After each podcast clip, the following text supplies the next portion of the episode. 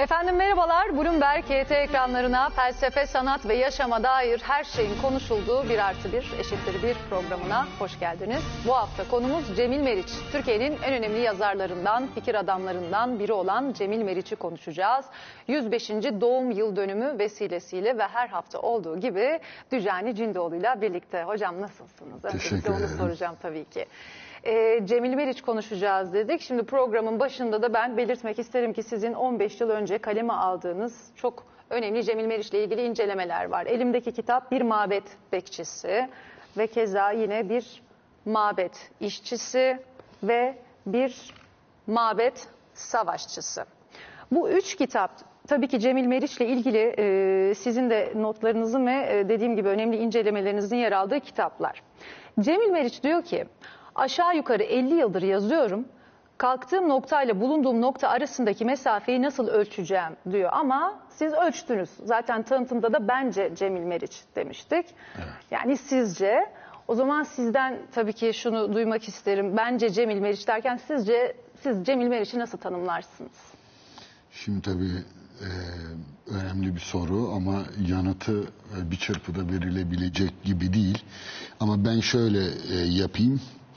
E, tabii önce bir huyumu e, söylemem lazım. E, işte biraz odaklanma kabiliyetimden zannediyorum.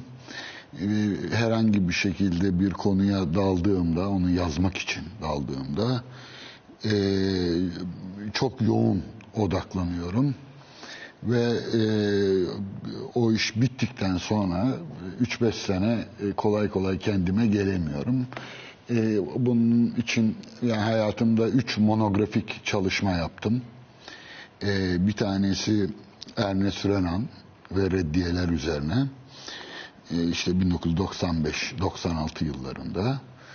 Ee, çok e, zor koşullarda işsizdim filan ama 9 ay e, dünyada neler olduğunu hakikaten hiç hatırlamıyorum diyebilirim. Yani mübalağa etmiş olmam zannediyorum. İkincisi Mehmet Akif bir Kur'an şairi. E, onu da e, tabii çok yoğun çalıştım. Çok geniş bir malzeme vardı. Ömür törpüleyici bir malzeme. E, bende de böyle bir kılı kırk yarıcılık hastalığı da olduğundan dolayı e, Akif'i de yazdıktan sonra e, Cemil Meriç'e gelene kadar yani Cemil Meriç'e 2006'da e, yazdım bu üç cildi. E, arada hiçbir şey yapamadım. Yani okumalarım devam ediyor filan ama tekrar yeni böyle bir yoğun bir odaklanmayı gerçekleştiremiyorum. İşte son e, 10 yılda yine böyle bir odaklanmanın içindeyim ama daha henüz e, e, doğum tamamlanmadı diyeyim. Hatta tamamlamak da istemiyorum. Çünkü tamamlandıktan sonra bir daha geriye bakmıyorum. Bu çalışmalarda da öyle oldu. Cemil Meriç'le e, 15 yıl e, bir daha ilgilenmedim neredeyse e, diyebilirim. E, çünkü ya- yazılması gereken her şeyi yazdığımı e, düşünüyordum. Nasıl başladı? E, Cemil Meriç benim ilgi alanımda değildi. Yani bu biraz benim de e, bence olduğu için burada daha samimi konuşabilirim. E, bu ülkeyi hatırlıyorum. Böyle birkaç kez okumayı denedim. Ama bir iki makale sonra bıraktım. E, ben biraz da böyle ağır molla e, olmaya çalıştığım için daha ciddi konularla edebiyat filan o usup filan beni çok etkilememişti doğrusu. Ben e, 1985'te Cemil Meriç'in son kitabının tahsihlerini yaptım. Ve rahmetli Mahmut Ali Meriç'e oğluna e, kitapları e, Fenerbahçe'ye, Caddebostan'a ben götürüp getirdim. E, yani Cemil Meriç'le hiç farkında olmadan o zaman yollarım kesişmişti ama ben e, tabii çok farklı bir alanda çalıştığım için yani onları işte bir yayın evinde çalıştığım için e, ne diyelim hani meşhur bir tabir kerhen ilgileniyordum. E, fakat e, jurnallerini okumuştum ve onu hiç unutamadım. Yani e, hatta bazıları mübalağalı buluyor bu sözümü. Yani ben jurnalleri en azından Yani Cemil Meriç'in kitapları için bunu tamam için söyleyemem ama jurnaller özelinde jurnalleri okumamış birini eee, özellikle gençler için söylüyorum onları teşvik etmek amacıyla pek tutkularını ciddiye almam. Öyle mi? Tabii yani jurnalleri e, Türkçe'de iki tane dünya çapında e, jurnal vardır günlük. E, bir tanesi Cemil Meriç'in jurnalleri. Onu da oğluna borçluyuz. Oğlunun cesaretine. E, ikincisi de e, Ahmet Hamdi Tanpınar'ın günlükleridir. Onu da İnci Engün'ün hanımefendi nihayet yayınlamıştı da e, okumak imkanı bulmuştuk. Ben Tanpınar'la da aram iyi değildi. Çünkü onun hatırlıyorum mektuplarını okuduğumda 60 darbesiyle ilgili ifadelerini filan e, benim adamım değil demiştim. Fakat ben Tanpınar'a günlüklerinde aşık oldum diyebilirim. Cemil Meriç için de jurnalleri üzerimde etki bırak. Ben yani yine Cemil Meriç'in jurnallerinde hatta bir talebesinin tuttuğu ders notları vardır. E, zannediyorum o da vefat etti. E, o notları filan okuyorum. Yani ben zaten sevim be- beğenme meselesi ile e, okuma meselesi aynı değildir. Yani bir ressamı beğenmeyebilirsiniz. Çok yüceltmeyebilirsiniz ya da bir yönetmeni ama filmlerini eğer bu işlerle ciddi ilgileniyorsanız bütün filmlerini yine seyredersiniz. Hakkını verirsiniz. Evet. Ee, ben de e, bir şey e, bibliofil olduğum için e, ister istemez beğenin beğenmeyeyim e, önüme çıkan her şeyi okumaya çalıştım. İlk başlarda çok e, insan seçemez. O yüzden hep gençlere hangi kitap listesi isteyen gençlere şey derim abur cubur okuyun. Yani kendi yolunuzu bulana kadar kendiniz alanınızı daraltmayın filan. Fakat ben 2005'te e, Paris'e gittim. Ee, bir talebemin davetiyle işte Fransızca kursuna gittim filan. Orada e, geldikten sonra bir üç aylık hakkım daha vardı ve e, ikinci kez Paris'e gittiğimde ikinci üç ayımda hava çok e, soğuktu. Yani Paris hiç olmadığı kadar soğuktu. Ve ben evden pek çıkmadım. Sıkıldığım için de e, talebemin, iki talebe, e, onun romanları var. Ucuz romanlar yani e, şey olarak sıkıntıdan roman okumaya başladım. Tabii bu arada biraz Balzac vardı. Ya Balzac beni kendimden aldı. Hiç unutmuyorum İstanbul'a e, geldiğimde e, kitap evlerine gittim ve Balzac'la ilgili ne kadar Balzac romanının çevirisi varsa onları toplamaya çalıştım. Bir yakın arkadaşım Cemil Meriç'in çevirilerini okudun mu dedi. Ben dedim ya Cemil Meriç'in Balzac çevirisi mi var? Olmaz mı dedi. Kaç tane dedim? Dört tane. Üç tane sende var mı dedim. Üç tanesi onda varmış verdi. Bir tanesini de ben sahaflardan buldum. Tabii şok oldum. Ee, sebebi şimdi roman ben edebiyatla ilgili biri olduğum için değil. Yani özel olarak ilgilendiğim isimler vardı. Ee, özellikle Almanya'da kaldığım dönemlerde e, Kafka e, e, e, çok okudum. Ee, ama şey e, Cemil Meriç'te beni etkileyen e, roman çevirilerine koyduğu dipnotlardı. Şimdi bu kelime böyle çevrilebilir ama bu anlama geliyor ama biz onu şu bakımdan seçmedik işte bundan seçtik. İşte onun filan falan çok etkilendim. Ben de tabii gençlik yıllarım benim dil bilimle e, geçtiği için dil dile karşı benim de çok büyük bir duyarlılığım var. E, hatta o yüzden e, böyle biraz e, ukalalık yapıp meslektaşım demişimdir Cemil Meriç'e. Yani aynı yoldan gitmek manasında. E, Allah Allah dedim ya bunu hiç kimse bilmiyor. Ya ben bilmiyorsam başkaları da bilmiyordur genelde. E, fark edeyim yani Cemil Meriç'in e, literatürünü biliyorum. Yani yazılanları filan hepsi müdahane türünden e, böyle işte e, fil dişi kulesinde bir aydın, kelimelerin büyücüsü filan boş boş özellikle sağcı cenahın e, Cemil Meriç'in tabirini kullanayım. Vıcık vıcık bir Cemil Meriç yağcılığı, şişiriciliği filan. E, onları ciddiye almazdım ama okurdum. Yani çıkan her şeyi de takip ederim kendimce. E, dedim ki ya bu, bunu ben bununla ilgili bir makale yazayım dedim filan. E, işte Sadık talebem e, Semih Atiş vardır. Evladım gibi severim. E, ona dedim ki ya şu makaleleri bana bir bulsana filan. Bir iki tane makale geldi. Bir de şunu bul filan. Okudukça kendimden geçmeye başladım çünkü e, çeviri eleştirileriyle doluydu. Allah Allah bunu da bilen kimse yok dedim. Hatta e, bir e, gazeteci, şahsen tanışmıyorum ama çok hürmet ettiğim biridir.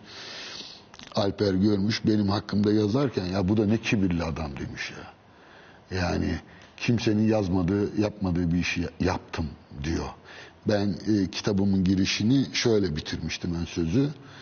E, bu çalışmayla e, hiç kimsenin e, kimsenin yapamayacağı bir işi yaptığımı söyleyemem. Ama kimsenin yapmadığı bir şeyi söylüyorum. Söyledim, yazdım filan diye. Sonra baktım haklıymış adam filan diyor. Ee, ben de bir iki makale filan derken şöyle söyleyeyim. Ee, 6 ay sürdü benim Cemil Meriç'le ilgilenmem. Hatta bir arkadaşım hocam 6 ay deme dedi. Yani çok az bir süre bu şey yaparlar. Hafife alırlar. Dedim ya bu Dücani Cündoğlu 6 ayı. Başkasınınkine benzemez. Nasıl bir Altay? Ya dediğin gibi e, aynı Renan gibi, Akif gibi hiçbir şey hatırlamadığım bir 6 ay oldu. E, sadece şu kadarını söyleyeyim. 2 ay içerisinde, ilk 2 ay içerisinde Nisan ve Mayıs aylarında 2006'nın e, bilimsel makalelerde e, Cemil Meriç bibliografyası yani 12 tane kitabı var ama bir sürü makalesi var. Yayınlanan e, akademik listelerde Cemil Meriç'in kitap makalelerinin e, sayısı 120'yi geçmiyordu. İki ay sonra benim masamda 800 makalenin fotokopisi duruyordu. E, hatta e, şey dediler bana e, çocuklarıyla niye temas kurmuyorsunuz filan diye. Ben de tabii keşfettiğim dünyanın farkındayım. Gelsinler babalarını benden öğrensinler e, Öyle mi? dedim. Tabii. Sonrasında temas kurdunuz tabii. E, tabii kurdum. E, Ümit Meriç hanımefendi de e, tabii çok zarif bir e, İstanbul hanımefendisi olarak ben babamı Dücane Bey'den öğrendim diye bir konferansında ifade etti. E, şundan dolayı bunu söylüyordum. O makalelerin bir kısmını Cemil Meriç bile hatırlamıyordu. Yani değil çocukları veya bu işlerle uğraşanlar. O zaman benim makale e, niyetim sonra Risale'ye döndü. O Risale 3 6 ciltte neticelendi aslında. 3 cildini yayınladım. Yayınlamadığım 3 cilt var. E, bir tanesi yakında yayınlanacak. E, aileye e, teslim etmek üzereyim. E, o zaman ben Cemil Meriç'in gençlik yazılarını toplamıştım. 40 yazı. Bu 40 yazının 15 tanesi çeviri eleştirisiydi. Teknik yazılardı ve mabet işçisinde onlara yer verdim. Ee, ama 25-24 tanesi hala duruyordu. Ee, rahmetli oğlu ben yayınlamayı e, düşünüyorum dediği için tabii sizin hakkınız değil ben geri çekilmiştim. Ee, ama yayınlanacak gibi görünmüyor. Çünkü onlar için sadece şöyle söyleyeyim bir e, makalesini bulamadım.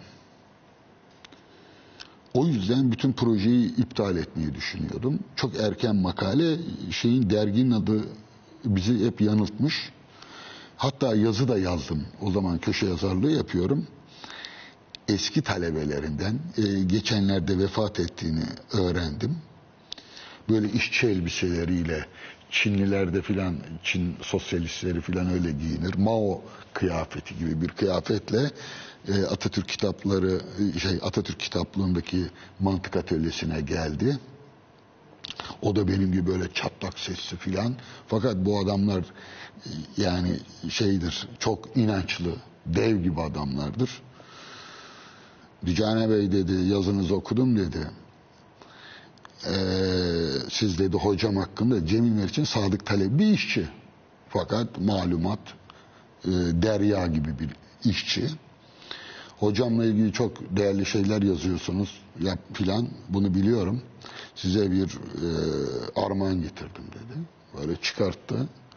Benim o bulamadığım makale. Çünkü ne kadar sevindiğimi e, anlatamam. E, dolayısıyla yani uzatmayayım bu e, şeyi.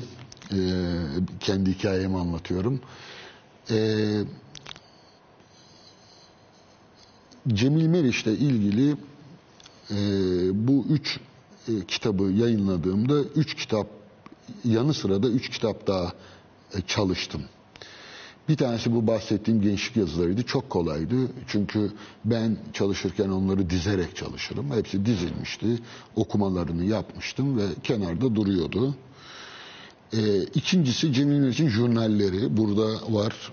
Ee, gösterelim hatta bunu bunları mutlaka okuyun. Ee, buyurun. Jurnalleri zaten iki cilt olarak Evet. şöyle gösterebilirim isterseniz Cemil Meriç'in. Az önce de dediniz ki e, bunu ce- jurnallerinin çıkmasını oğlunun cesaretine borçluyuz demiştiniz. Orada acaba şöyle bir vurgu mu vardı? Sonuçta Cemil Meriç'in jurnallerinde biz Cemil Meriç'in zaaflarını, Aynen. sevinçlerini, en özel a, anlarını ve duygu ve düşüncelerini görüyoruz. Ya babasını bu kadar yalın bir şekilde sunmak bir cesarettir mi demek? Şimdi bunu biliyorum. Ee, çünkü e, e, Cemil Meriç'in kirli çamaşırları Türkçe'de yani e, eksejere edecek olursak e, bütün mahremiyeti yani pijamasıyla dolaşıyor. Ve e, iç dünyası, Lamia Hanım'a yazdığı mektuplar filan.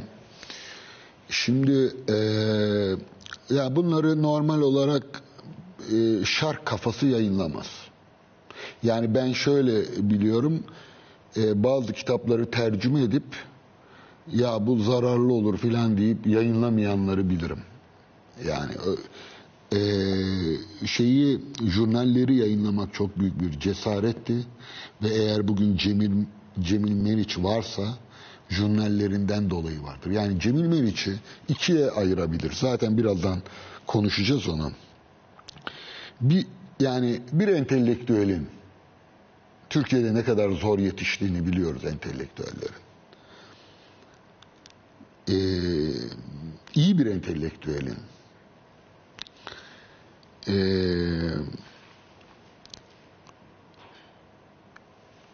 konuştuğu dil, yazdığı dile hakim olması zaten bir standarttır değil mi? Yani kötü yazan bir yazar ciddiye alamayız. E, filozoflar alabiliriz tabii. Kant çok kötü yazardı. Ee, çok mantıklı yazardı ama Almancayı yani canını okurdu. Ee, bir yerli tarafı vardır. Yani ait olduğu dil. Zaten bir dile mensubiyet, bir kültüre, bir uygarlığa mensubiyet demektir. Yani nasıl söyleyeyim, kuru fasulye e, pilav yiyip ayran içen bir adamın e, yazılarında bunun kokusu duyulur. Yani oradan sushi duyulmaz değil mi? Eskargo duyulmaz. Kendi kültürünü yansıtır.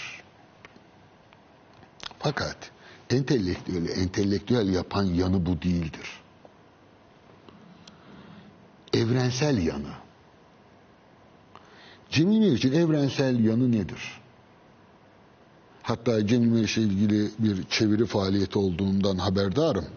E, e, bana haber verildiğinde öyle dedim. Yani, yani bir Çinli, bir Japon Cemil Meriç'i ne yapsın? Cemil Meriç'in yerel olan tarafıyla evrensel olan tarafını ayırt etmelisin. Şiir de öyledir. Şiir kolay çevrilemez ama nesir çevrilir. Cemil, jurnaller Cemil Meriç'in evrensel yanıdır. En insani yanıdır. O bakımdan çok önemsiyorum. Ve onun zayıf, e, o pijamaları hatta bazen pijamaları da yok. Çırılçıplak e, haliyle bile ihtişamı görülebilir. Orada insanı görebiliriz. En azından benim deneyimim böyle oldu ve e, en az şunu da e, söyleyerek tamamlayayım, kapatayım o konuyu. jurnallerin üçüncüsünü de hazırladım. Çünkü jurnallere girmeyen e, jurnaller aslında örtük olarak biraz sansür de görmüştür. Onu açıklayacağım biraz Cemil Meriç'i sınıflandırırken düşüncelerini ve yaşamını. E, bazı dergilerde ben e, dergiler üzerine fazla e, tarama yaptığım için biliyorum. Sadece bir makalesini bulmak için o yüzden e, Cemil Meriç'in kendisinin bile bilmediği bazı makaleler var dememin sebebi o. Tan gazetesini taramıştım 5 yıl boyunca. 5 kez taradım. Şimdi o koca e, gazeteyi düşünün. Çevir o sayfaları tek tek bir işte Cemil Meriç arıyorsunuz. Farklı bir isim kullanmış? Evet Hüseyin Cemil. Çünkü Hüseyin Cemil Meriç'tir o. Ee, o bakımdan e, bir de şey yaptım. Bir Cemil Meriç haritası. Cemil Meriç'in yapıtlarının tamamı yani bir iki tanesi Sen Simon'la e, Hint edebiyatı belki ayırt edilebilir. Esas itibariyle derlemedir. Makalelerinin derlemesidir. Muhtelif dergilerde yazmış olduğu. E, hafif biraz e, elden geçmiş olarak yani ben de öyle yaptım yıllarca. E, makalelerimi kitaplaştırdım. E, fakat bu makaleler daha önce yayınlanmış, hem de birkaç kez yayınlanmış ve yayınlanan, yayınlanmayanı nerelerde yayınlanmış? Bunları tarihlendirmek istesek nasıl yapacağız?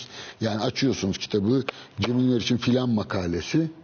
İyi de tarihi yok altında. O müstakil bir kitap gibi görünüyor.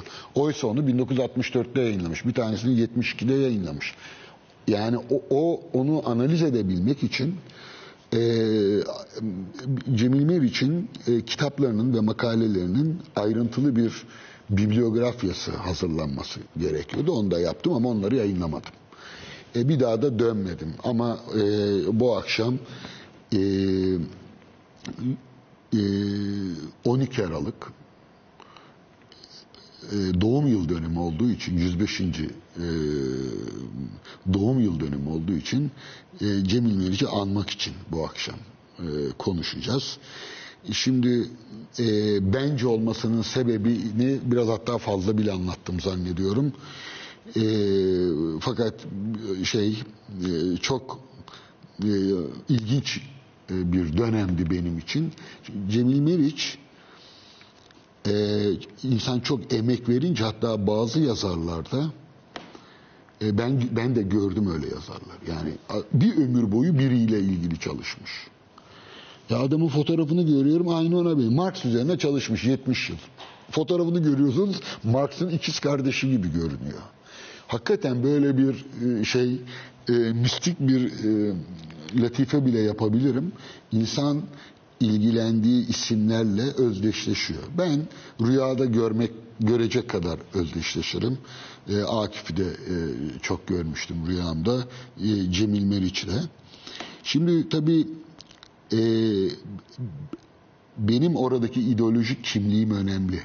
Ben Cemil Meriç'le ilgilendiğim yıllarda artık iyi kötü düşüncelerinin olgunlaştığını zanneden ama ideolojik e, aidiyetleri olan dolayısıyla buradan da biraz hafif e, burun kıvıran bir tarafım da vardı. Yani e, mizacıma mağlup oluyordum. Yani çal, o zaman çalışmayın ama mesela ben çok yakın birkaç arkadaşımı Cemil Meriç'le uğraştığım için kaybettim. E, ne ben, tür bir vesileyle? E, yani o çok özel bir şey ama yani şunu söyleyeyim benim Cemil Meriç benden çok daha e, yüksek çalışmalar beklediği için çevrem Cemil Meriç benim için biraz yoldan çıkmak gibi algılanmıştı. Hakikaten de bir yönüyle öyleydi. Ama bu benim elimde değildi. Ben Balzac dünyasına girince Cemil Meriç'in dünyasına girmiş oldum. Eve girince de çıkamadım. Borcumu öde, ödeyerek yani çıkış anahtar bu üç cilt oldu. Şimdi e, Cemil Meriç'i benim için önemli kılan Doğu ve Batı arasında kalmış. İşte devamlı Araf'ta olduğunu söyleyen. Yani yaşadığı çelişkileri, sıkıntıları itiraf eden bir adam. e, bu sıkıntıları bu ülkede düşünen herkes çeker. Bu ülkede aydın olmak çok zordur. Devlete rağmen düşünmek zordur. Halka rağmen düşünmek zordur. Bir şey söylersiniz, e, halkın değerleriyle çatışırsınız. Bir şey söylersiniz, devletin beklentileriyle çatışırsınız. Ki en sonunda Demi, e, Cemil Meriç'i ıslah ettiler. Yani Cemil Meriç'in finali e, aslında benim pek olumlu baktığım bir final değil. Onu konuşacağız. Ama Cemil Meriç bir bütün olarak değerlendiriyoruz. Dolayısıyla bu Tanpınar'da da bunu görebilirsiniz. Kemal Tahir'de görebilirsiniz. Ki Kemal Tahir e, Cemil Meriç'in arkadaşlarındandı. Nazım Hikmet de öyle. E, e, dolayısıyla bu ülkede e, düşünmek zordur. Neden? Çünkü düşünmeniz gereken şeyler size hazır olarak önünüze konur. Ya buradan ya o da ya 40 satır ya 40 katırdır. Yani onların dışında ayrı dünyaların olabileceğini fark etmek çok zaman alır. Hele bir de sahici bir adamsanız. Yani böyle bu işlere takılmış biri için bu cenderelerden kurtulunabilir belki. Ama e, koca bir davayı omuzladığını düşünen, bunun için bedeller ödemiş biri. Cemil Meriç 39'da idamla yargılandı. E, sol görüşlü biriydi ve e, 45'ten sonra Soğuk Savaş döneminde başka şekiller alacaktır yaşamı ama e, 36'da bütün hayatı e, oraya geleceğim İstanbul'a geldiğinde Nazım Hikmet'le, Kemal Tahir'le, Kerim Sadi ile tanışır. E, ve Marksist, e, sosyalist olur diyelim. E, sosyalist değilim demiştir. Ama Marksist olduğunu hiçbir zaman inkar etmemiştir. Benim de çalışmamda örneklerini verdim. Şey diyor, ben tek başına bir adamım. Sosyalist değilim. İslamcı değilim. İslamcı kelimesine e, lütfen dikkat ediniz. İslamcı kelimesi 80 evveli kullanılmazdı. Peki o halde ben neyim? Ben kimim? Ben kendimim. Ben kendimim. Şöyle bir kendisiyle ilgili yine söylediği şey ne romancıyım, ne şair, ne tarihçi. Sadece dürüstüm. Çok okudum, çok düşündüm. Beşeri itiraflardan uzaklaşmışım. Bütün bu vasıflar bir düşünce adamının hamurunu yapar. Şimdi bu e, şeyle alakalı ama bir başka cümlesi daha var. Onu da e, unutmadan söyleyeyim. Ben diyor Kadıköy'den İstanbul'a eskiden biliyorsunuz hmm. İstanbul babam benim karşıya gidiyorum hanım derdi. Ee, nadiren İstanbul'a gidiyorum derdi. Ama Cemil Meriç ben e, Kadıköy'den İstanbul'a gitmek isteyen biriyim. Vapura bindim. Sağımda solumda insanlar var. Ya yani onlar da e, İstanbul'a gidiyorlar karşıya. Onlar beni ilgilendirmiyor. Onlarla bir alakam yok diyor. Fakat e, birazdan yaşamını incelediğimizde Cemil Meriç'in sürekli geçmişiyle hesaplaşması ve konjöktüre göre bu dili değiştirmesi e, özellikle 12 Mart'tan sonra 12 Mart 1971'den sonra bambaşka bir Cemil Meriç'le karşılaşacağız. Ee, yani o konuya e, girmemiz gerekiyor çünkü o sosyalist Cemil Meriç var ben sosyalist değilim filan gibi laflar etmesinin sebebi 12 Mart'tan sonra. Yani Cemil Meriç 60 ihtilalini görüyor. 12 Mart'ta muhtırasını 9 e, Mart'taki o darbe teşebbüsünü ve 80 ihtilalini görüyor. Ve çok ilginç 12 e, Mart'ta sonra Cemil Meriç'in hayatındaki en önemli değişiklik nedir diye bana sorulsa. Hiç konuşulmamıştır bunlar. Ee, Ötken yayınları o zaman e, milliyetçi, Türkçü bir yayın evi kitaplarını, Cemil Meriç'in kitaplarını yayınlamaya başlıyor. 74'te bu ülke e, Umran'dan Uygarlığa yayınlanıyor.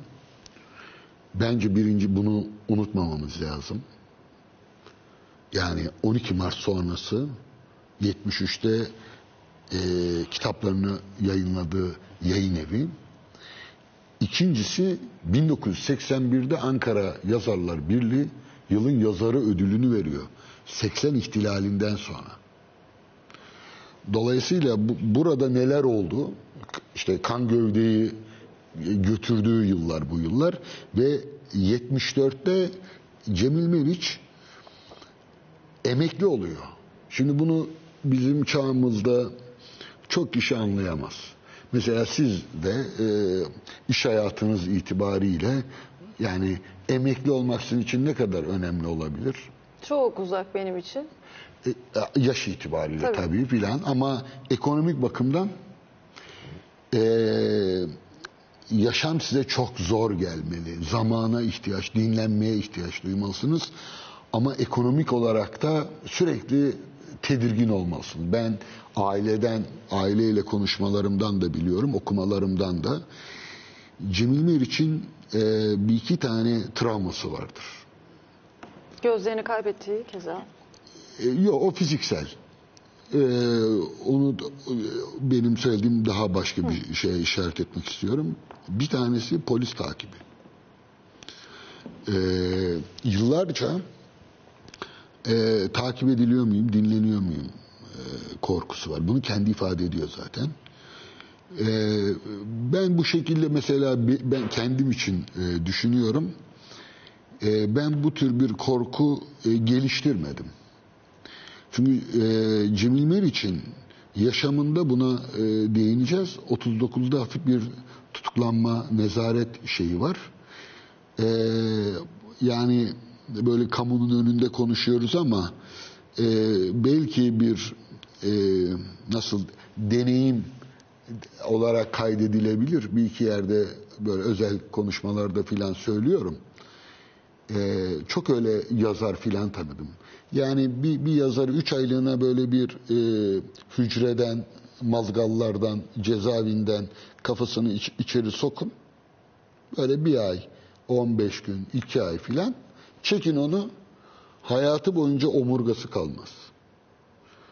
O muazzam bir korkudur. Tekrar oraya beni sokarlarsa korkusu. Türkiye'de e, bunu çok yapmışlardır. Yazar kesiminin ara sıra tutuklanmasının nedenlerinden. iki sene yatsın hiçbir şey olmaz.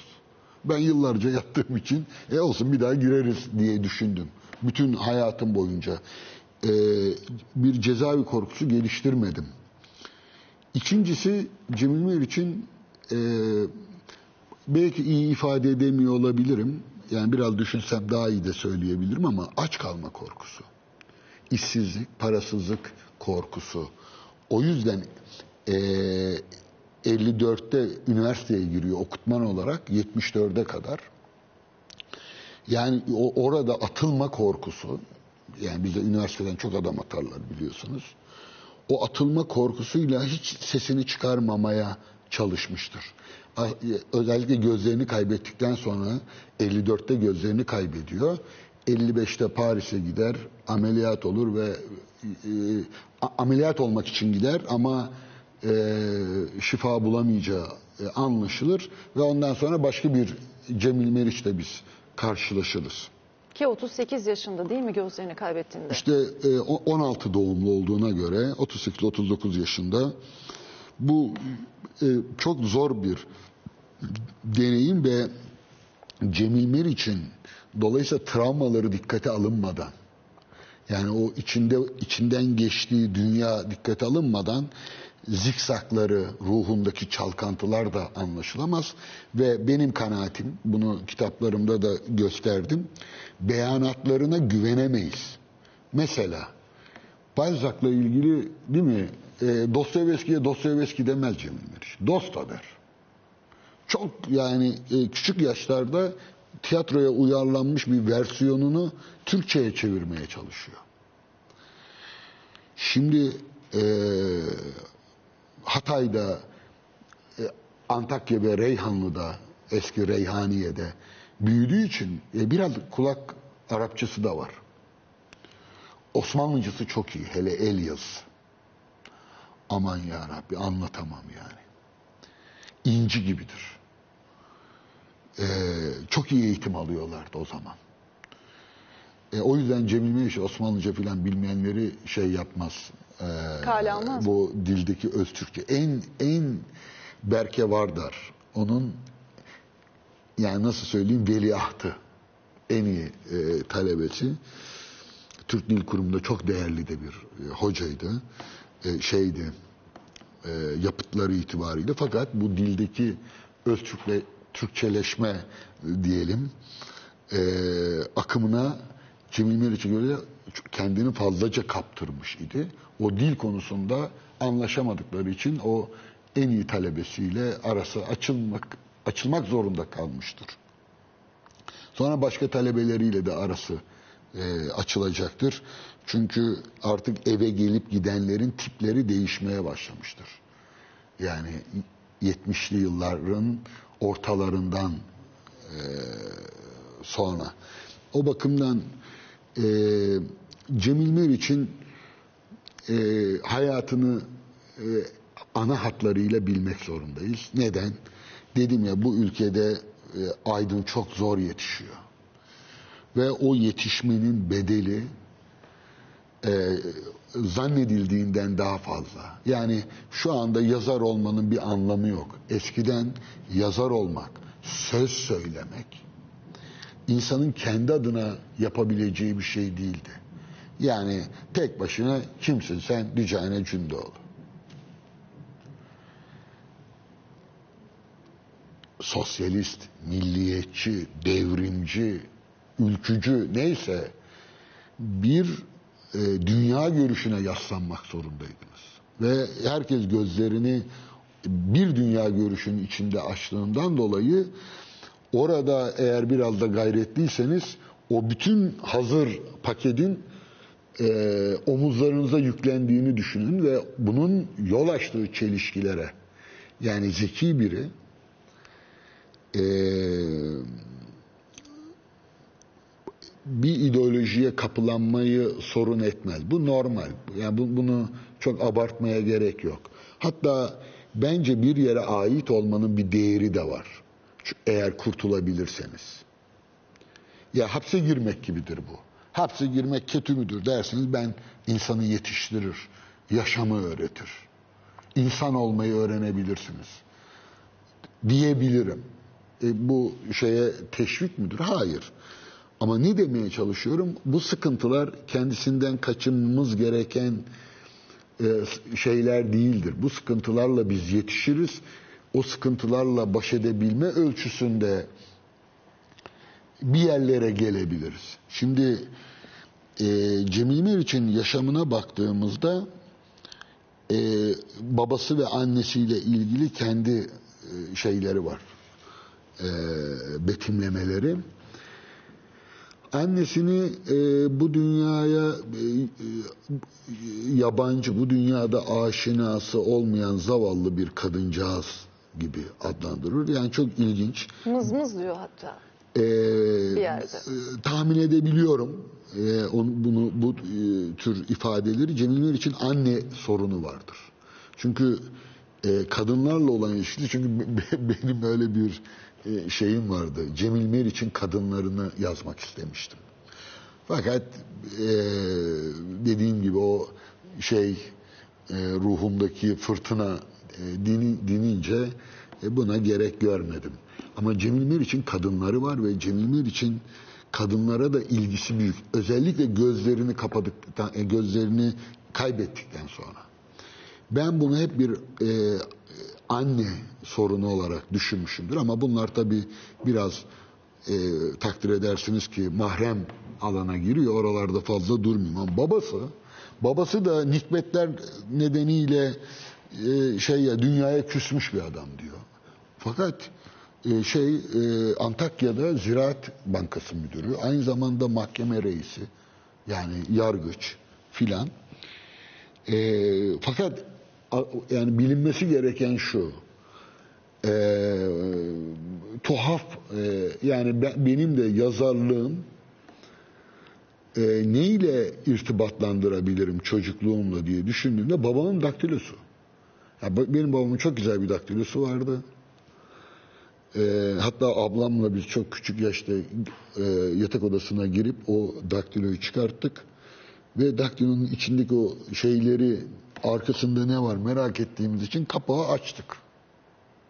Fakat bir türlü kapatamadık. Eyvah. Onu hiç unutmuyorum. Ee, ve sonra tekrar sıkıştırmıştık e, yerine. Şimdi o daktilo olmasa, babamın kütüphanesi olmasa, e, yani 40 yıl sonra geriye dönüp baktığımda ben olur muydum bilmiyorum. Şimdi Cemil Meriç'in evinde babası her akşam kitap okuyor. Bakın bu çok önemli. 8-9 yaşlarında.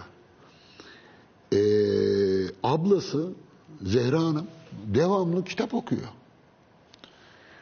Bu kendisi okuma yazmayı söktükten sonra romanları nasıl bitiriyor? Daha ilkokuldayken. Ya ilkokulda Dostoyevski'nin ilkokulda Dostoyevski'nin eee tiyatroya uyarlanmış bir versiyonunu Türkçeleştirmeye çalışıyor. Ee, ben e, özellikle roman ve şiir bölümünü ele aldığım birinci ciltte, Muhabbet Bekçisi'nde bunları çok uzun uzun betimledim. Yani Cemil Meriç'in gözlerini açtığı şey ev, kitaba hürmet eden bir ev. Ve aynı zamanda bir noktanın da altını çizmek isterim. Kendisini yine anlatırken diyor ki kasabanın çocukları hep çok korkunçtu. Bol bol dayak yiyordum ve şika hakarete uğruyordum keza. Şikayet edecek de kimsem yoktu diyor. Ve diyor ki kendisini yine pencerelerini dış dünyaya kapatan bir ruh olarak tanımlıyor. Ve devam ediyor. Düşman bir çevrede ister istemez kitaplara kaçıyorum. Yani düşünceye ve edebiyata hür bir tercih sonunda yönelmiyorum. Yaşamak için kendime bir dünya e- inşa etmek zorundayım. Anlıyorum ki zalim ve kıyıcı bir gerçekten kurtulmanın tek çaresi reel dünyadan kitaplar dünyasına sığınmak. Aslında yalnız bir çocuğun da kaçış noktası olarak da Bu, burada tabii bunla, bunlara süzgeç kullanmalıyız. Yani Cemil Meriç'in ifadelerini süzgeç kullanmadan kullanmak bizi çok e, yanlış noktalara götürebilir.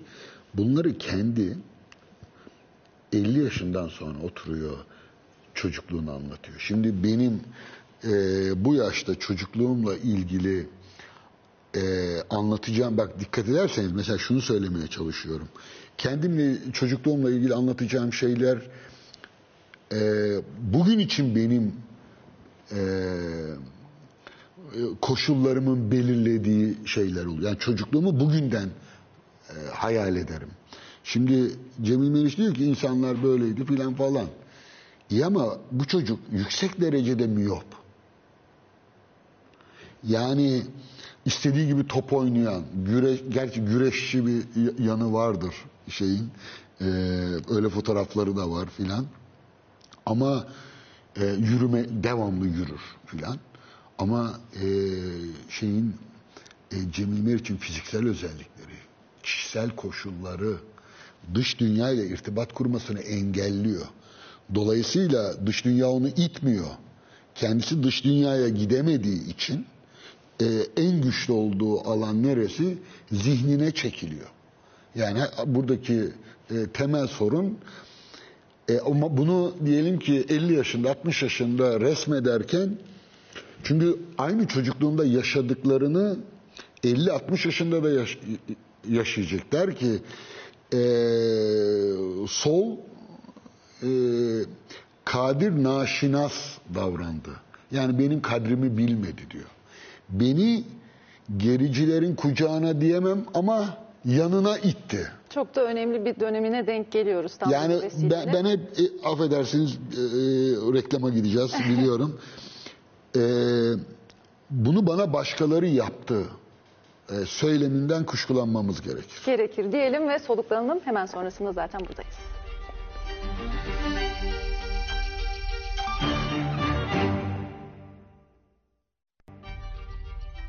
Efendim kaldığımız yerden devam ediyoruz. Cemil Meriç'in çocukluğunu konuşuyorduk ama tabii o noktada hemen onu e, Hatay'dan çıkıp İstanbul'a da getirmek olmaz. Birazcık daha sanki o çocukluk kısmında konuşulması Evet yani gereken. en, en azından şunu bilmek zorundayız. Baba her akşam kitap okuyor evde. Abla e, entelektüel ilgileri olan ve devamlı kardeşine kitap okuyan bir abla. Amcanın kütüphanesi aman ya Rabbi. Cemil Meriç de zaten kitapçılara saldırıyor falan filan ve e, Cemil Meriç'in çocukken okulda zannediyorum ortaokul lakabı ne biliyor musunuz? Victor Hugo. Lakabı varmış. Evet yani arkadaşlarının taktığı şey bu. Ee, orada e, işte liseye gelir ama lisede artık biraz böyle daha Hatay'ın siyasal konumundan dolayı biraz daha Türkçü milliyetçi bir e, tutumu vardır. Ve hocalarına işte bir mektup yazar, böyle bir çıkış yapar filan. E, liseyi bitiremez. Bu yüzden 1936'da İstanbul'a gelir. İşte İstanbul'da e, daha önce söyledim Nazım Hikmet, Kemal Tahir ve en önemlisi pek kimsenin bilmediği bir isimdir. Ben çok severim. Kerim Sadi. Kerim Sadi ile tanışır. Özellikle Kerim Sadi e, şöyle söyleyeyim. E, Kerim Sadi ile tartışılmaz diyorlar. Çünkü bu adam kitap okumuyor. Onları yiyor. deniyor. Hakikaten böyle bir adam. Ve e, Marksizm ve İslamiyet, Marksizm ve Hazreti Muhammed filan diye incecik incecik kitaplar şey yapan, e, yayınlamış bir zekadır. Hepsinde müstahar isimler kullanıyor. Çünkü illegal. Yani yer altında o tabii. O çıkmıyorlar. Bunlar o dönemin sosyalistlerin de kendi aralarında şeyleri var. E, polis takibi de var tabii. Bunların canını okurlar. E, o yüzden sürekli bir illegal tarafı vardır e, Kerim Sadi'nin. Cemil Meriç'i evlendirecek olan kişi de Fevziye Hanım'la e, tanıştırıp filan e, e,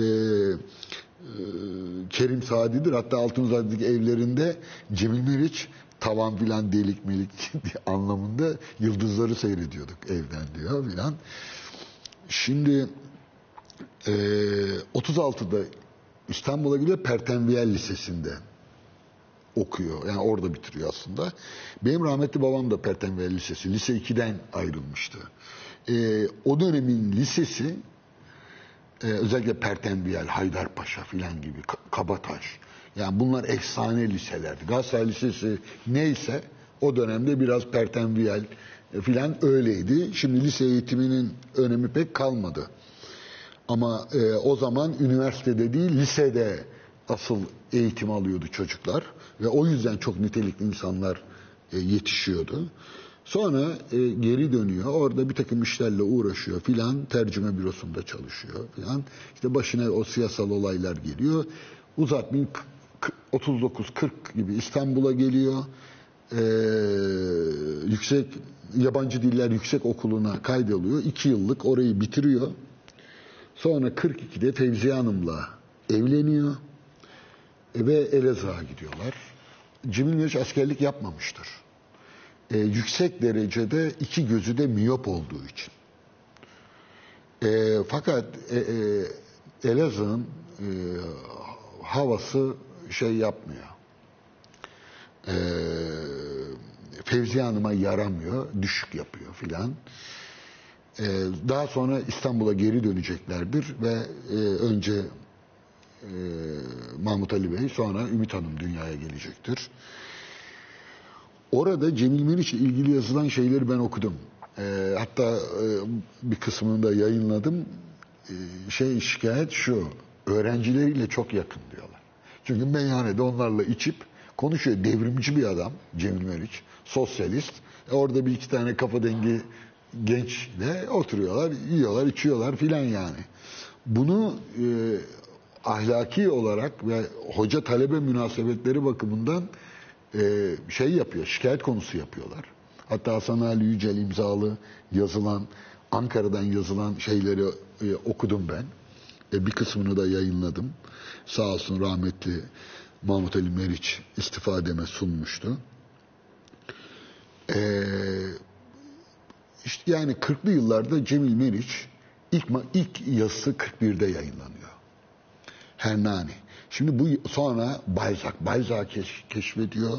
Balzac'la yatıyor, Balzac'la kalkıyor. Şimdi bunu pek söylemeden konuşuyorlar ama niye bu adam Balzac, Hernani'ye, e, Heine'ye filan aşık? Ya bu adam sosyalist. Bunlar Balzac e, Engels'e Marx'ın mektuplarını okursanız görürsünüz.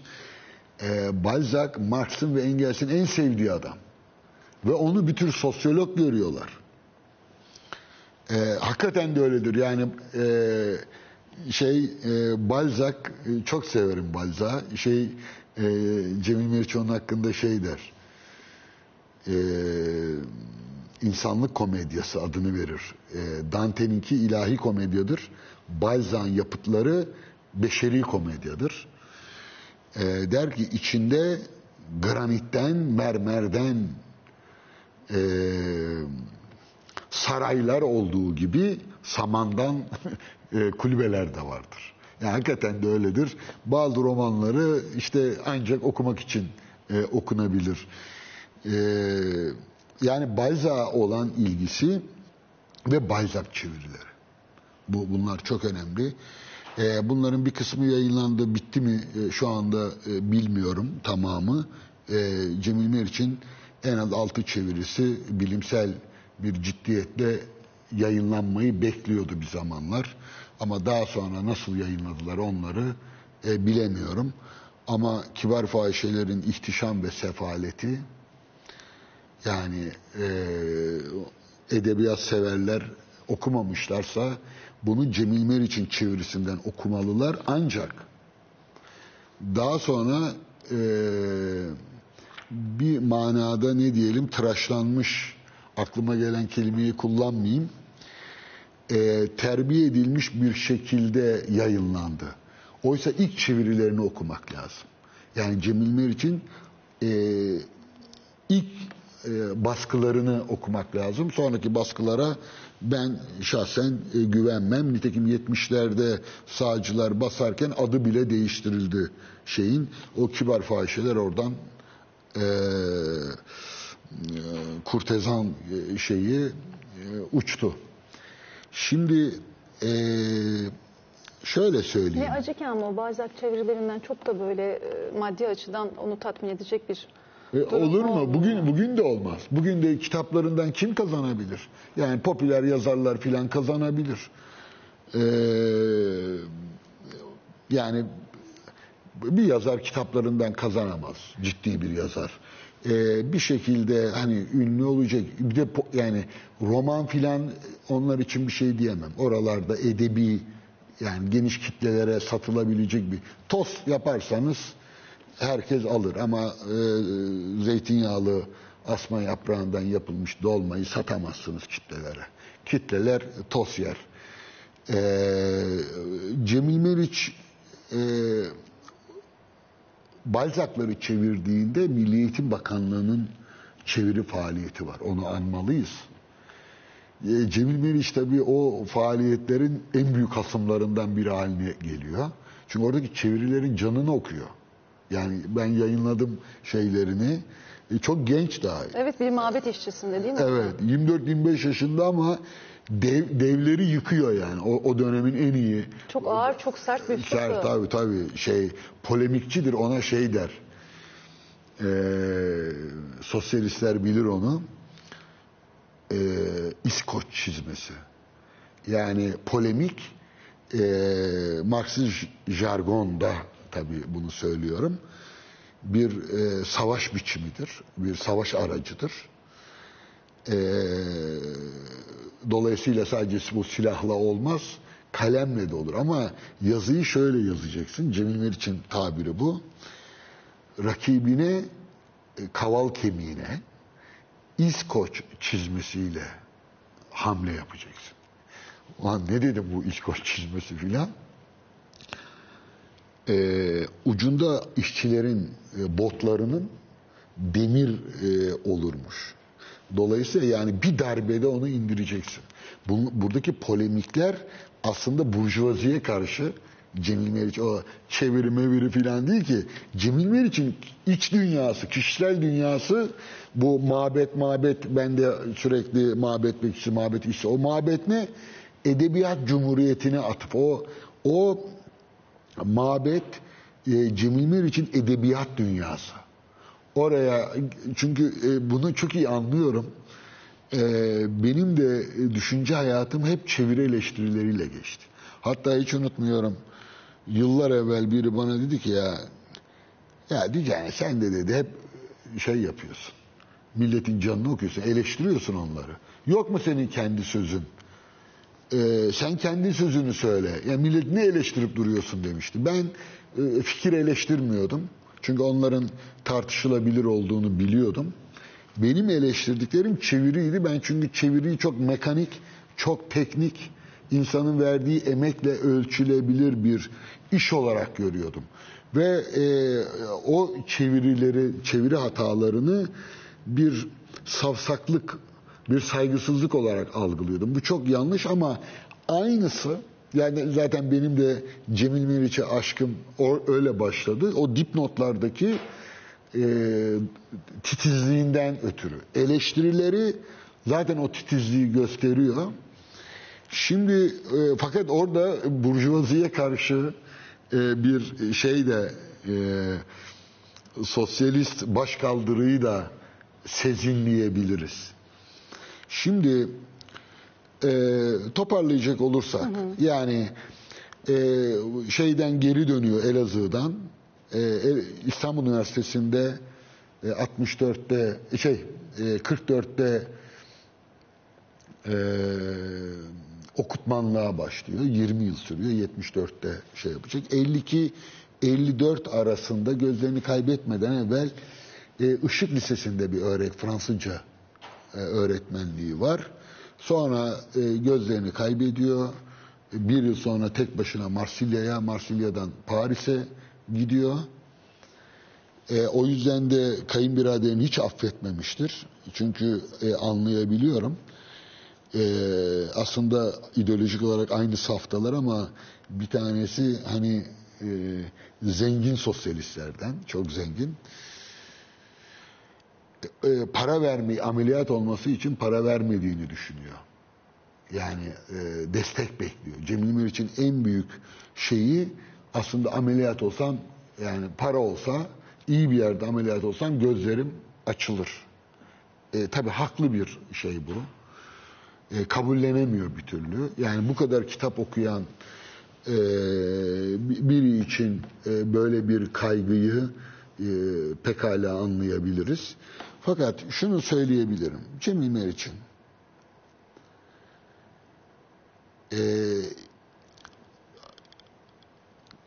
1941'den 1965'lere 64'lere kadar ki e, yaşamı Hint edebiyatı yayınlanır. Orada da Bülent Ecevit'in e, Tagore'la filan alakasını hatırlarsınız. E, biraz onlara da kızgındır. Çok, yani Cemil Meriç şey diyor. Ben anlaşılmak için değil, ben sevilmek için yazıyorum diyor. İltifata susuzum diyor. Yani övülmek istiyorum diyor. Ben çok düşündüm mesela yazarken en fazla e, e, dikkatimi çeken hususlardan bir tanesi sürekli fil dişi kulede yalnızım diyor bilmem ne diyor filan ulan bakıyorum ödüller alıyor kitapları satıyor ikili bir konferanslara yani Cemil Meriç öyle bir e, şey yalnızlığı yok. Sonra dedim yanlış yorumluyorum. Ya yetmiyor ki. Yani bütün Türkiye secde etse diyecek ki yani bir dakika koca dünya dünya beni tanımıyor. Yani o oradaki şey aslında susuzluk tabii Cemil Meriç'in e, çok tutkulu bir ruhu olduğu ve bu tutkulu ruhun biçimlendiği bir dili var. Yani o dil e, eğer hicvederse yani İskoç çizmelerini giyerse Cemil Meriç korkacaksınız. Çünkü tek hamlede işinizi bitirecek şekilde eleştiriyor. E, ustalaşınca tek kelimesi yetiyor. Gençken tekme atıyor ama bir şey sonra e, ben biliyorum e, ansiklopedi konusunda çok emek vermiştir. O Fransız ansiklopedistlerinin filan en tutkun e, takipçilerinden bir tanesidir. Türkiye'de e, işte o artık yan yana geldiği sağcı cenahta böyle bir ansiklopedi çık- çıkarılıyor. Şimdi ismini vermeyeyim yanlış anlaşılmasın. Ben biliyorum çünkü o iki gençten bir tanesi yaşam boyunca Cemil Meriç'i e, bağışlamadı. Yani anılarında bile ben haksızlık ettiğini de düşünüyorum tabii. E, sebebi be- böyle çoluk çocuğun yapacağı iş değil diyor. Onlarsa dünyayı yeniden yarattıklarını düşünüyorlar ama Cemil Meriç gibi belagatı güçlü biri e, zannediyorum bunları da jurnallerde filan söylüyor. Şimdi e, o bakımdan Cemil Meriç'in e, övgüleri e, ve yergileri konusunda temkini asla elden bırakmamak lazım. Fakat neticede şunu söyleyebiliriz. Cemil Meriç'in e, yaşamı e, edebiyatla geçiyor. Şimdi ben bunu e, kitaplarımda söyledim. Dedim ki yani Cemil Meriç bir mütefekkir vesaire. Dikkat ederseniz benim bir mabet işçisi yani bir tanesi mütefekkir, düşünür Cemil Meriç ele alıyor. Bir tanesi çevirmen, mütercim Cemil Meriç ele alıyor. Bir tanesi e, eleştirmen, münekkit Cemil Meriç'i ele alıyor. Şimdi eleştirmen tarafını e, anlıyoruz. Çevirmen tarafı da bunu da anlıyoruz. Yani çevirileri ortada e, gösterdiği, verdiği emek, çaba, e, hayran olması. E, eleştirilerindeki dikkat ve titizlik de öyle. Ama gelelim onun düşünce tarafına. Şimdi Cemil Meriç sürekli şöyle yapıyor. Diyor ki şiir yazacağım ama Nazım var. Nazım Hikmet. Onu geçemem. Sonra Nazım Hikmet'in yeni Atilla İlhan alacaktır. E, hatta bir Atilla İlhan Cemil Meriç yazısına başlamıştım ama yazmadım. Yani geri devamını getirmedim. Roman en önemli yaşamını verdiği şey roman ama Kemal Tahir var diyor. Ben bir konuda ikinci olmayı kabul edemem. Birincisi Kemal Tahir diyor. Şiirde Nazım Hikmet. O zaman ben mütefekkirim. Fakat tefekkürle ilgili ne yapmış? Ee, İslamcı cenahın bildiği şeyi vardır. İbn Haldun'la ilgili böyle bir iki aforizması. Yani gören 40 yıl İbn Haldun çalıştığını düşünür Cemil Meriç'in. Bütün yazıp çizdiği 20 sayfayı geçmez. E diyeceksiniz ki ama gözlerini kaybetmiş biri olarak ne kadar mümkün? Haklısınız tabii. Ama Cemil Meriç'in e, düşünür tarafı, mütefekkir tarafı romandaki ve şiirdeki kendi tabirlerini söylüyorum başarısızlığıyla izah ediyor. İyi de Cemil Meriç'in projesi neydi o zaman? Bu kadar isimle uğraşmasının. Gençlik yazılarına bakın. Hepsi bir isim hakkındadır. Bir dünya edebiyatı tarihi yazmak istiyor. Cemil Meriç'in projesi bu. Yani aslında romancı ve şair değil. Edebiyatçı ve kendisine koyduğu hedef bir dünya edebiyatı yazmak. Hint edebiyatıyla uğraşması kendisine en uzak alan. Bir nedeni de bu. E, niçin böyle e, dünya edebiyatı sizce? Şimdi Hint edebiyatı dedik ya aslında Hint'te Hindistan özellikle haşır neşir olması ve Hint diyor çünkü bütün inançlara söz hakkı tanır diyor. Esasen buna dayandırıyor. Oradaki o e, muhtevasıyla alakalı ama Hint edebiyatını yazmasının sebebi kendisine şey diye suçluyorlar. Çünkü bu, dudak büküyorlar. Fransız edebiyatı. Kendisi de kendisini öyle tanımlıyor. Ben kimim diyor. Ben e, Fransız edebiyatı da bir amatör.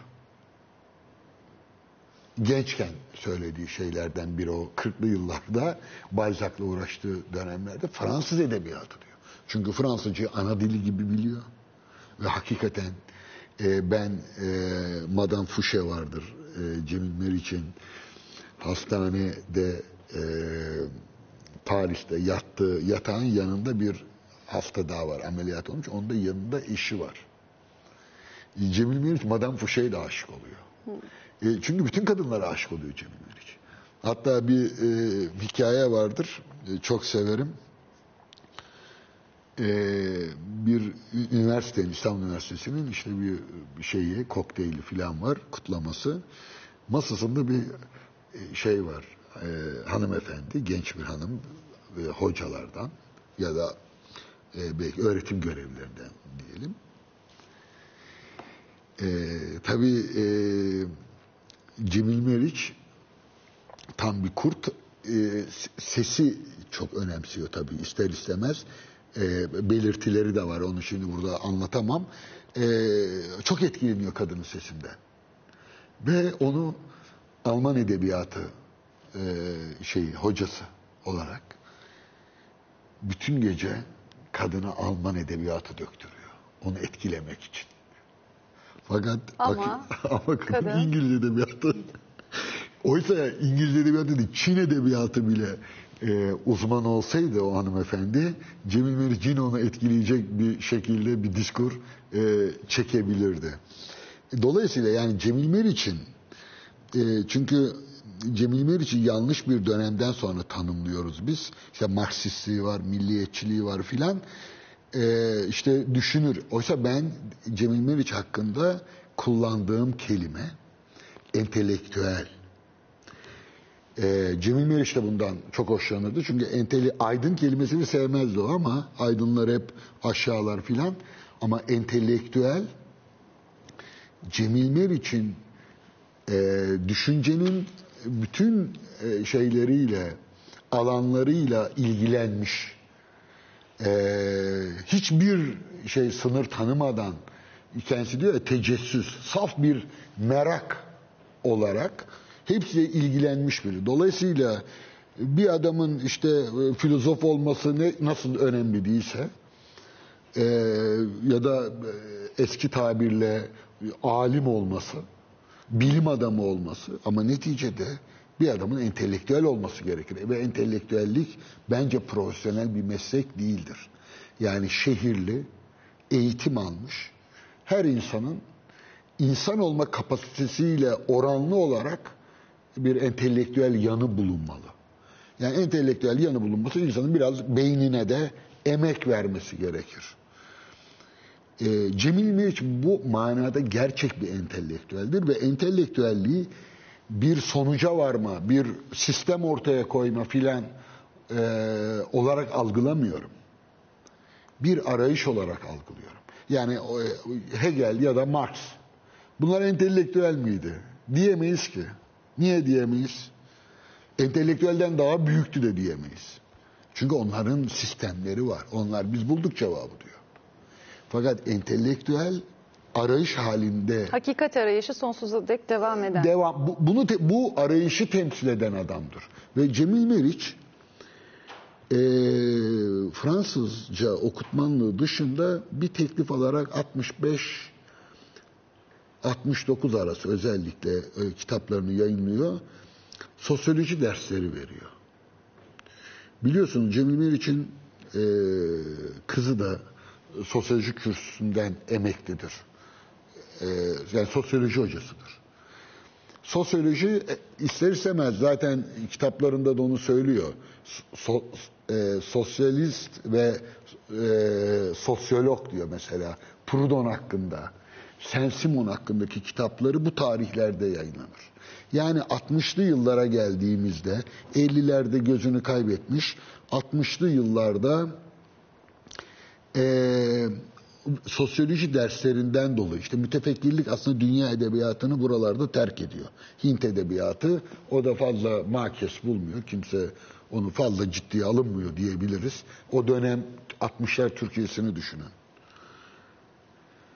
Şimdi e, Cemil Meriç Proudhon ve Saint-Simon hakkında yazıyor. Şimdi bu da çok ilginç. Bir Marksist olarak, bir sosyalist olarak o dönemki çünkü e, ben bir Cemil Meriç hakkındaki bir belgeselin e, 2007 2008'de danışmanlığını yapmıştım. Orada 70 kadar Cemil Meriç'i şahsen tanıyan, talebelik yapan filan insanlarla röportajlar yapmıştık. E, hiç unutmam Murat Belge şey dedi biz anlamadık dedi. Ya o zaman biz e, şeyleri Dönek Kauski'yi okuyorduk ama Kauski'yi okumuyorduk. Ee, yani bizim o zaman gençlik ve şeylerimiz e, vardı diyor. E, Saint-Simon sosyalistlerin de umursadığı bir isim ya da Proudhon e, pek şey yapmıyor. Yani Cemil Meriç sosyalistler bana kadir naşinas davrandılar diyor. Yani beni pek takdir etmediler. Aslında Cemil Meriç'in sosyalizmle hesaplaşması var. Muhtemelen artık o hızlı şeyler eee, azalmış durumda. Ama o sırada bir şey oluyor. Eee, 69'da Demirel hükümeti kuruluyor. 9 Mart darbe teşebbüsü gerçekleşemiyor. 12 Mart'ta Memduh Tamaç yanlış hatırlamıyorsam Cevdet Sunay'a bir muhtıra veriyor. Ve 12 Mart muhtırası.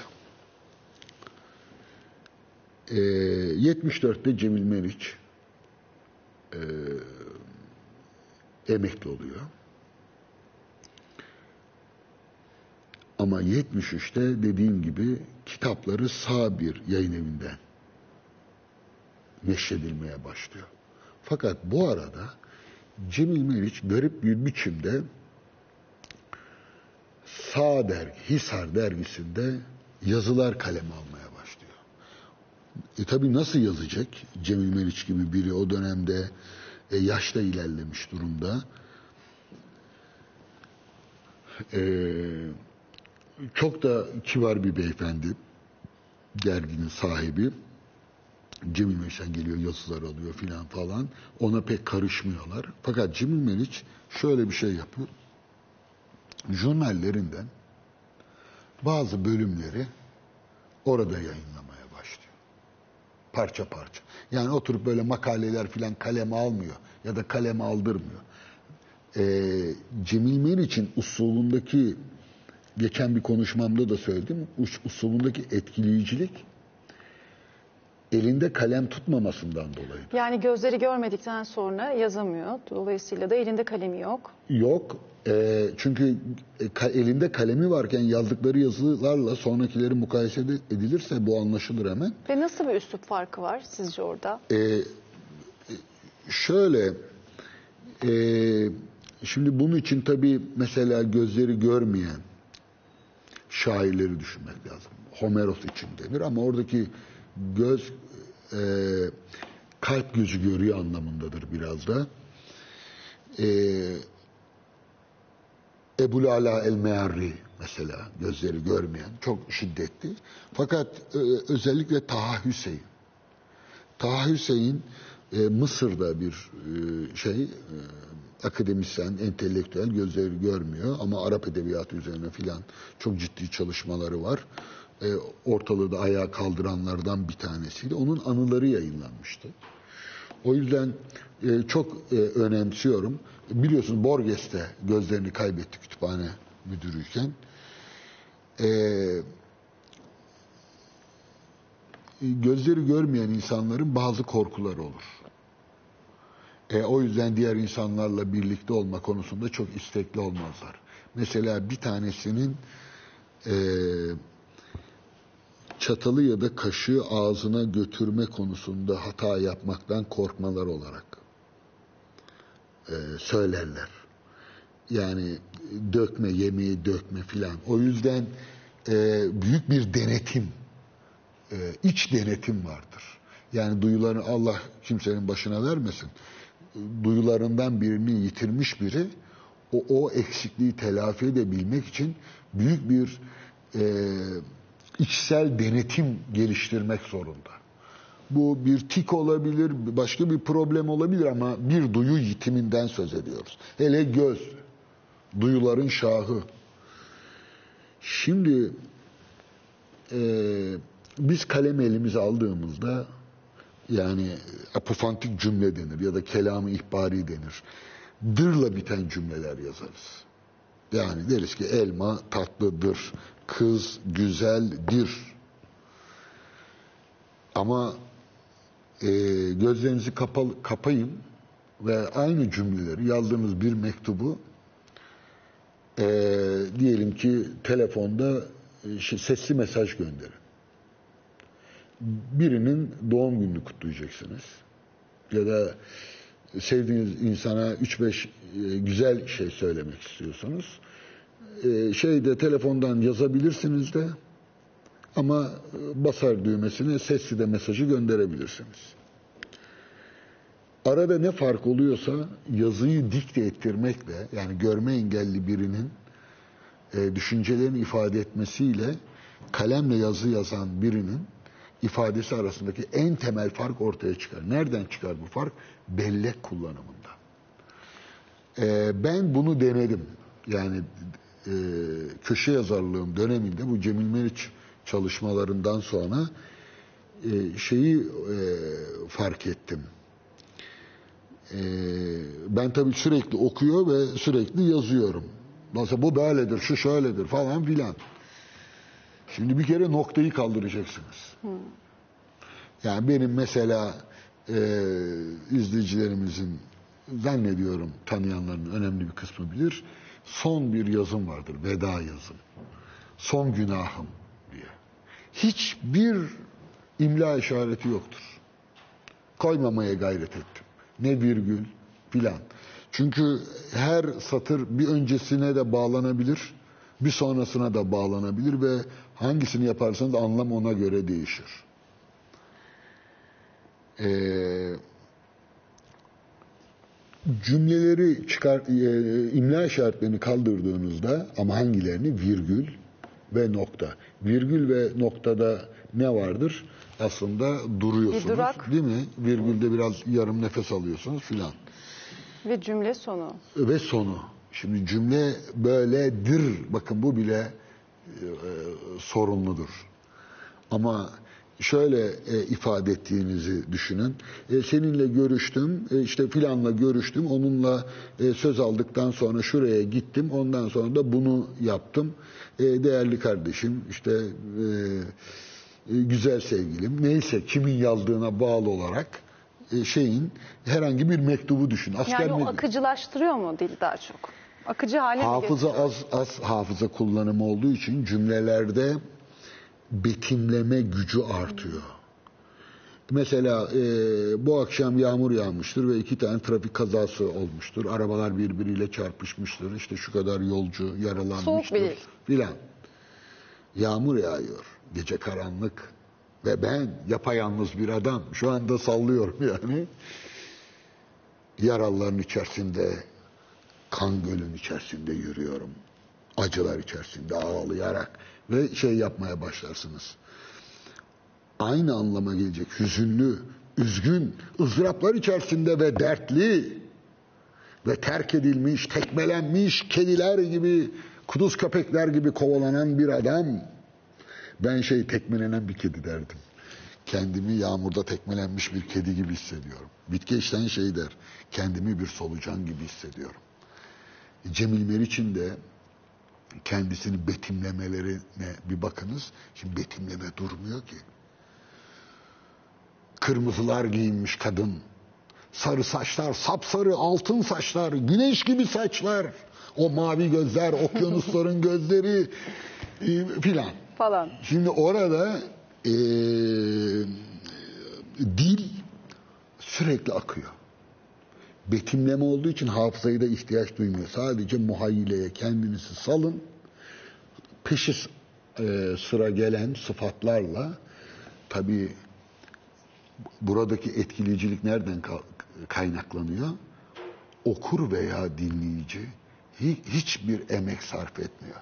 Bacak bacağı atın ve izleyin. O sesin uyumu tabii on, on- bunu herkes yapabilir mi? E, bunu, bunu herkes Mümkün mü? yapamaz. Ama e, bir şey derya, bir okyanus haline gelmiş bir zeka. Bütün dünya edebiyatını e, hatta e, yutmuş şey diyor. Ben namütena, namütenahi kelimesinin e, ezip suyunu içmek istiyorum diyor. Namütenahi biliyorsunuz sonsuzluk demek. Sonsuzluğun suyunu çıkarmak ve içmek istiyorum diyor. Şimdi bunu nasıl ifade edebilirsiniz ki? Bir uyuz köpek gibi, yaralı bir hayvan gibi acılar içerisindeyim. Yaralı bir hayvan. Şimdi betimlemeyi düşünün. Burada düşünce yok ama. Burada betimleme var. Betimlemeyi mümkün kılan ingelem ve siz o dinlediğiniz satırları la e, düşünür durumda bulmazsınız kendinizi. Onların imgelerini seyreder seyreder olarak bulursunuz. Gözünüzde canlandırırsınız. Tabii nevi, dikte etmenin girersiniz. yani düşük bellekle buradaki düşük bellek derken Cemil Meriç'ten söylüyordu. Ondaki bellek kimde var? Ama Cemil Meriç kalemle yazsaydı getirin kitabı der bir daha bakar. Yani e, hep ben söylerim ben bir yazıyı yani ga- gazete yazılarım bile yani 10-15 kezden daha e, aşağı e, okuduğumu hatırlamam. Yani bir virgül ya WhatsApp yazışmalarında bile e, e, benim imla hatalı bir cümlemi bulamazsınız kolay kolay. Yani ve çok büyük utanç duyarım. Yani oraya bir virgülü yanlış yazdım. Bunu size saygısızlık yapmış gibi hissederim kendimi. O yüzden önce bir daha okurum filan bir hata yok.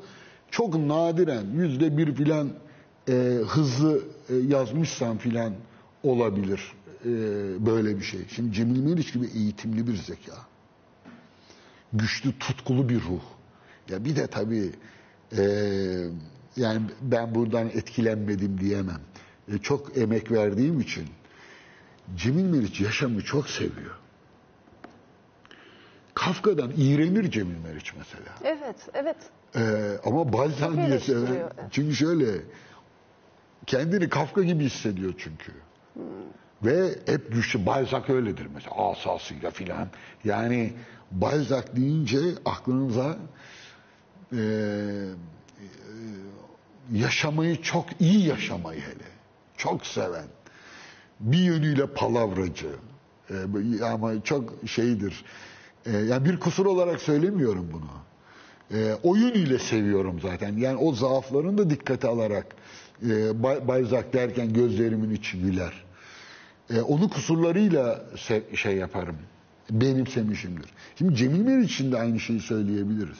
Cemil Meriç de bütün kusurları, zaafları, arzuları, tutkularıyla e, öyle kolay rastlanır şeylerden değil, ruhlardan değil. E, fakat 70'li yıllara yani 12 Mart sonrasına gelince Cemil Meriç'in tutkusu seçtiği, e, yaptığı siyasal tercihler nedeniyle bambaşka bir e, yöne evriliyor. Yöne evriliyor. Sanki tutkusu orada e, sönmüş gibidir. Yani sönmüş bir yanardağ.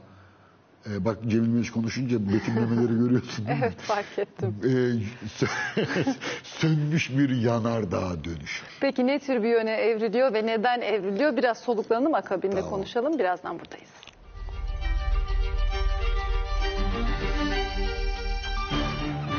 Kaldığımız yerden devam ediyoruz. 12 Mart sonrası Cemil Meriç'in tutkularının ve düşüncelerinin başka bir yöne evrildiğini söylediniz. Ne tür bir yöne evriliyor ve hangi sebeple? Şimdi e, onu daha evvel işaret ettiğin gibi e, yani yanardağ betimlemesinde kalmıştık ama yani böyle işte hal saridir. Üzerine e, mesela şimdi Van konuşuyor olsaydık hakikaten onun acılarını burada yaşardık. E, Cemil Meriç bir volkan gibi ateşler püskürüyor. Bütün yaşamına bakın. O cerbezeli derlerdi eskiden. Şimdi kullanılıyor mu bu e, emin değilim. Çok cerbezeli bir adam. E, mübalağayı seviyor. Cerbezeli ne demek? İşte e, nasıl söyleyeyim onu? Yani şey desem tabii hiç alakası yok ama e, karizmatik desem yani mesela karizmatik liderlik vardır. E, cerbeze yani diyelim ki burada 10 kişilik bir toplantı var. Bir kişi gelir işlerinde bir cerbezeli varsa bütün masayı esir alır. Yani şeyini karakteri e, heybeti heybeti e, yetenekleri, tutkusu, tutkulu. Yani aslında bir anlamda tutku da, tutkulu da e, diyebiliriz. E, ilginç bir, benim için böyle bir, bir şey söylenmişti 18 şeyde hiç unutmuyorum Selimiye Kışlası'nda e, siyasal tutukluyuz. E, bir abi diyeyim. Çok cevval bir genç dedi benim için. Şimdi ben hemen kaşlarımı çattım. Ne demek istiyorsunuz dedim. Yani bu cevval ne? Küfür mü ediyorsun, hakaret mi ediyorsun? Ne bileyim dedi. Kötü şey yani. Pek, pek işe yaramaz demek dedi. İşte Cerbezeli deyince aklıma geldi. Cevval de çok şey yetenekli, hareketli, şey e, gayretli. E, Cemil Meriç de böyle cerbezeli bir karakter. Cerbeze'de şey de var tabii. Uçlara gidip gelme. Yani böyle şey tuzsuz makarna derim ben öyle tiplere. Ee, hep böyle yani rit- ritim olarak yani şeye baksanız tansiyonunu ölçtürseniz küçük 6 büyük 8'dir. Ee, şey e, benim en küçük 15. Ee, benim yeğenim çok sevdiğim bir yeğenim var. Onun tansiyonu çok sakin bir çocuk. Çok severim. Çok edepli. Ee, babası için benim babam yani e, ablamın oğlundan söz ediyorum. Ee, şey demişti. Ya bir derviş tekkede 40 yıl eğitim görüyor, çileler çıkıyor filan falan. Bizim damat gibi olmak için derdi. Yani babası da çok sakin tabiatlıydı. E, bizim Armağan da öyle. Ben işte tansiyon şey oldu filan tansiyonun kaç dedim. İşte küçük altı büyük sekiz dedi. Oğlum dedim senin edebinin şeyi ortaya çıktı. Yani sen zaten tansiyon ne olacak yüzde sekiz. Şey yüzde sekiz diyorum sekiz. 8'e Bi- altı. Bizimki uyurken 15. Yani cerbesi oradan geliyor. Bana şeyini söyle. Nabzını, söyle. tansiyonunu, nabzını söyle ben sana kim olduğunu söyleyeyim. Şimdi e, Cemil Meriç de böyle volkan gibi. Fakat bakalım hayatına. Yani yavaşlatalım. Böyle gelir gelir gelir bütün yaşamla savaşır. Jurnaller bu arada yazılmaya başlamıştır. Küçük küçük parçalar dışarı çıkar filan. En son hamlelerini yapar Hint edebiyatı 64. Arkadan Saint-Simon. İlk sosyolog, ilk sosyalist, ilk sosyolog. Bakın sosyalist vurgularına dikkat edin. Tarihe de dikkat edin lütfen. 60 ihtilali olmuştur. Solun altın yılları. Yani 60'lı yıllar Türkiye'de entelektüel olarak Türkiye'nin en yüz akı isimlerinin çıktığı yıllardır. Ee, ikincisi yine e, Proudhon. Şimdi Proudhon, Saint-Simon, bak sosyalist. Ve açıkça kitabın adında da var. Hatta e, Proudhon'u yayınlay- yayınlayacak yayın evi bulamıyor. Yani 267'de filan yayınlıyor. Sonra ikincisini mi 69'da yayınlıyor filan karıştırmayayım 69'a kadar.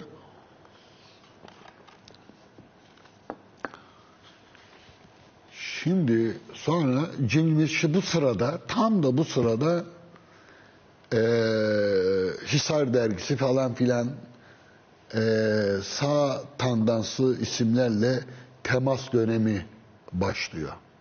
Ama bunlar tabii Cemil Meriç gibi birini e, şey yapacak şeyler değil. Yani Cemil Meriç diyor zaten.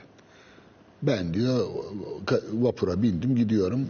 Yanımda oturanlar beni ilgilendirmiyor. Amacım karşı Aslında şunu yok. Bu, yani şöyle geminin sağında veya solunda oturmak önemli değil benim için diyor. Ben ben kendimim diyor yani. Sağcılık, solcu yani bir mahalleye ait değilim diyor. O yüzden hep sürekli yalnızım, tek başımayım, fil dişi. Şimdi asıl e, bence unutulmaması gereken şeyi söyleyeceğiz. Cemil Meriç'in Türkçe'ye e, Türk düşüncesine, Türk edebiyatına ya da Türkçe'ye e, kat şey yaptığı, kattığı bazı terimler vardır. Mesela biri entelijansiye diyorsa Cemil, Cemil Meriç okumuştur. yani değil mi? Entelijansiyi diyemeyiz. Orada bir Cemil Meriç Fransızcası vardır. Bir Cemil Meriç Türkçesi vardır. İkincisi fil dişi kule. Ee, yani laf olsun diye soruyorum. Fil dişi kule deyince fil, dişi, kule filan. Ben fil dişi kulesindeyim filan diyor. Yani insanların aklına ne geliyordur fil dişi kule deyince? Fil dişi kule davası sanat meczuplarını barındıran miskinler tekkesi diyor. Ben bunu size soracaktım. Miskinler tekkesi diyor dişi Şimdi işte abi çok iyi ama bu eski tarihli. Niye? Fil dişi kuleye Cemil Meriç Henüz- yerden yere vuruyor. Ne zaman o sosyalist Cemil Meriç? Peki Cemil Meriç'in fil dişi kuleden notlar fil dişi kuleden diye yazdığı yazılar var. Hisar dergisine Cemil Meriç'in verdiği yazıların başlığı ne? Sabit başlığı. Fil dişi kuleden. Şimdi ben de soruyorum. Niçin 70'lerden itibaren Cemil Meriç fil dişi kule metaforunu bu kadar e, yoğun kullanıyor? Çok basit. Çok basit değil aslında da. Yani öğrenince nedenini çok basit gelecek. Fil dişi kulenin aydın krizi bilmem ne filanla ilgili kısımları yok. Cemil, bir sosyalist olarak, bir Marksist olarak Cemil Meriç'in e, fil dişi kuledekilere saygı duyma şansı yoktur. Onlar miskinler tekkisi. Oturuyorlar, ke- uyuz uyuz konuşuyorlar filan. Bu budur yani. E, fil dişi kule e, Marx'tan sonra hatta önce Fransız devriminden sonra daha sonra da Marx'tan sonra diyelim anlamını değiştirmiştir. Nedir? Ee, hatta hocam hep onu söylüyorsun diyorlar. Feuerbach üzerine tezlerde Marx'ın söylediği şey sahaya inme çağrısı. 11. tez. Sahaya inme çağrısı yani eylemde olmayan, sokakta olmayan, halkla temas etmeyen, ee, oturmuş bana da öyle e, laf çakıyorlar. Ee, hocam diyorlar ne Cemil Meriç'i işte e, dolar kaç lira oldu diyor mesela. Şimdi nedir bu? Halkın dertleriyle ilgilenmeyen, halka uzak bir aydın fil dişi kulededir ve bu bir hakaret ifadesidir. Çok doğru. Sokakta insanlar boğazlanırken düşüncenin asaletine sığınarak elini kolunu bağlamak düşünceye ihanettir diyor. Fil dişi kule 3 düşünce adamı tarihe kucağında yaşadığı topluma Hangi angajedilir. kitaptan? Bu, bu ülkeden Bu ülke bakın işte e, dediğim oydu. Cemil Meriç haritasına bundan ihtiyacımız var. Evet, şimdi bu yazıyı okuyorsunuz mesela. Şimdi bu yazı hangi tarihte yazılmış? Bu e, bilemiyorum Evet. ama 70'ten sonra olmaz. Niye? Çünkü Cemil Meriç'in diğer yazılarında fil dişi kuleye sürekli hakaret ediyor. Fil dişi kuledeki o burjuva aydınları onlar. Yani onlar halkın dertleriyle şey yapmayıp İstiklal Caddesi'nde ya da Cihangir'de ne bileyim meyhanede devlet kurup devlet yıkan e, efendime söyleyeyim işte e, boş boş atıp tutan filan bir kişisel e, şey e, o kendi e, sorunlarıyla açıklarıyla şey yapan didişen psikolojik sorunları olan, patolojik sorunları olan e, filan adamlar olarak görünüyor. Ötekisi nerede? Sokakta. Halkın yanında devrim için çalışıyor filan falan. Şimdi ne oldu da 70'ten sonra Cemil Meriç fil dişi kulemden demeye başladı. Şimdi bu Cemil Meriç'in yani 70 sonrası Cemil Meriç ile 70 öncesi Cemil Meriç'i ikiye ayırmak zorundayız. Ee, 36 1936'da İstanbul'a gelir. Pertembiyel'de okuduğunda e, sosyalist olur. O e, taşradaki milliyetçi şeylerini filan e, Bırakır. bırakır. Sonra e, 70'lere kadar bir sosyalist olarak işte Proudhon'lara, Saint-Simon'lara kadar gelir. Şeyini kaybetmez. Fakat 71'den sonra başka bir Cemil Meriç ortaya çıkar. 69'larda bu başladı. Zaten onun sos- so- e, sosyoloji dersleri vermesi de burada. E, ge- genç olsaydım eskiden devlet el attı bu işe derdim. Ama komplocu yaklaşılmaz. Sadece sohbet ediyoruz burada. Fil dişi kule tabiri sağ sol kavgasının en güçlü olduğu yer. Cemil Meriç yaşamı boyunca e, hakaret ettiği, eleştirdiği fil dişi kule aydınlarının yerine geliyor. Bu ona ne sağlıyor? Bir tek şey, tarafsızlık. Ben ne sağcıyım ne solcuyum demiş oluyor. Ama e, bunu o kadar kötü yapıyor ki e, sağ mahalleye taşındığında bunu yapıyor. Niye sağ mahalle diyorum? Çünkü çevresi, evine gelenler, seçtiği yayın evi, ona konferans teklif yapanlar, o dönem için söylüyorum Ahmet Kabaklılar, Ergun Gözeler, o dönemin şeyi. Ama hala şey e, geliyor Atilla İlhan evine filan. Yani sen bizi bıraktın filan diye e, hafif sitem ettiğinde hayır ben hala filan o be- be- beni işte o lafı orada söylüyor aslında. E, yani beni gericilerin kucağına siz ittiniz.